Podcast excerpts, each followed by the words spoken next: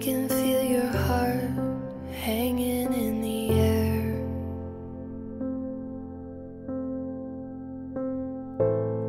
I'm counting every step. as 嗨， you 各位同学，大家好， come 我是姚老师，欢迎来到这一期的英语口语美养成。那么在今天的节目当中呢，我们来学这样一个台词：I don't think swearing off guys altogether is the answer. I really don't.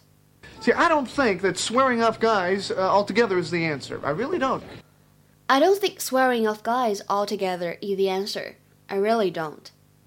我觉得失恋了也不能一竿子把一船人都打翻吧，或者我们可以说，我觉得失恋了就发誓不再跟男人交往了，这个思路不太对呀、I don't think swearing off guys altogether is the answer.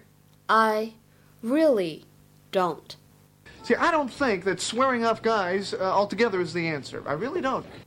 整句话呢，在朗读过程当中注意一下，回答或者我说答案这个单词，英式呢读作 answer，answer，美式的话呢读作 answer，answer，英美发音呢有比较大的差异，而且呢，它前面这个定冠词 the 在这里呢应该读成 the，the answer，the answer， 因为后面这个单词呢是元音因素来开头，所以不能读成 the answer，需要注意一下。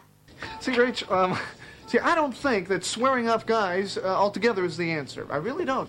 I think what you need is to develop a more sophisticated screening process. No, no, I just need to be by myself for a while. You know, I just got to figure out what I want.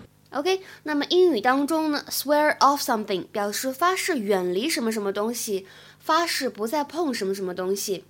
To make a decision to stop doing, using, or being involved with something harmful, such as drugs or alcohol, or something that is not good or helpful.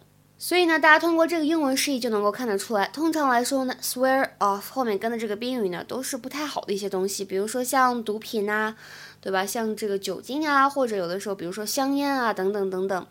我们来看一下下面这两个例句：The headache I got was almost enough to make me swear off wine forever.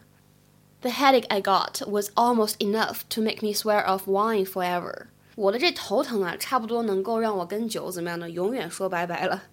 The headache I got was almost enough to make me swear off wine forever.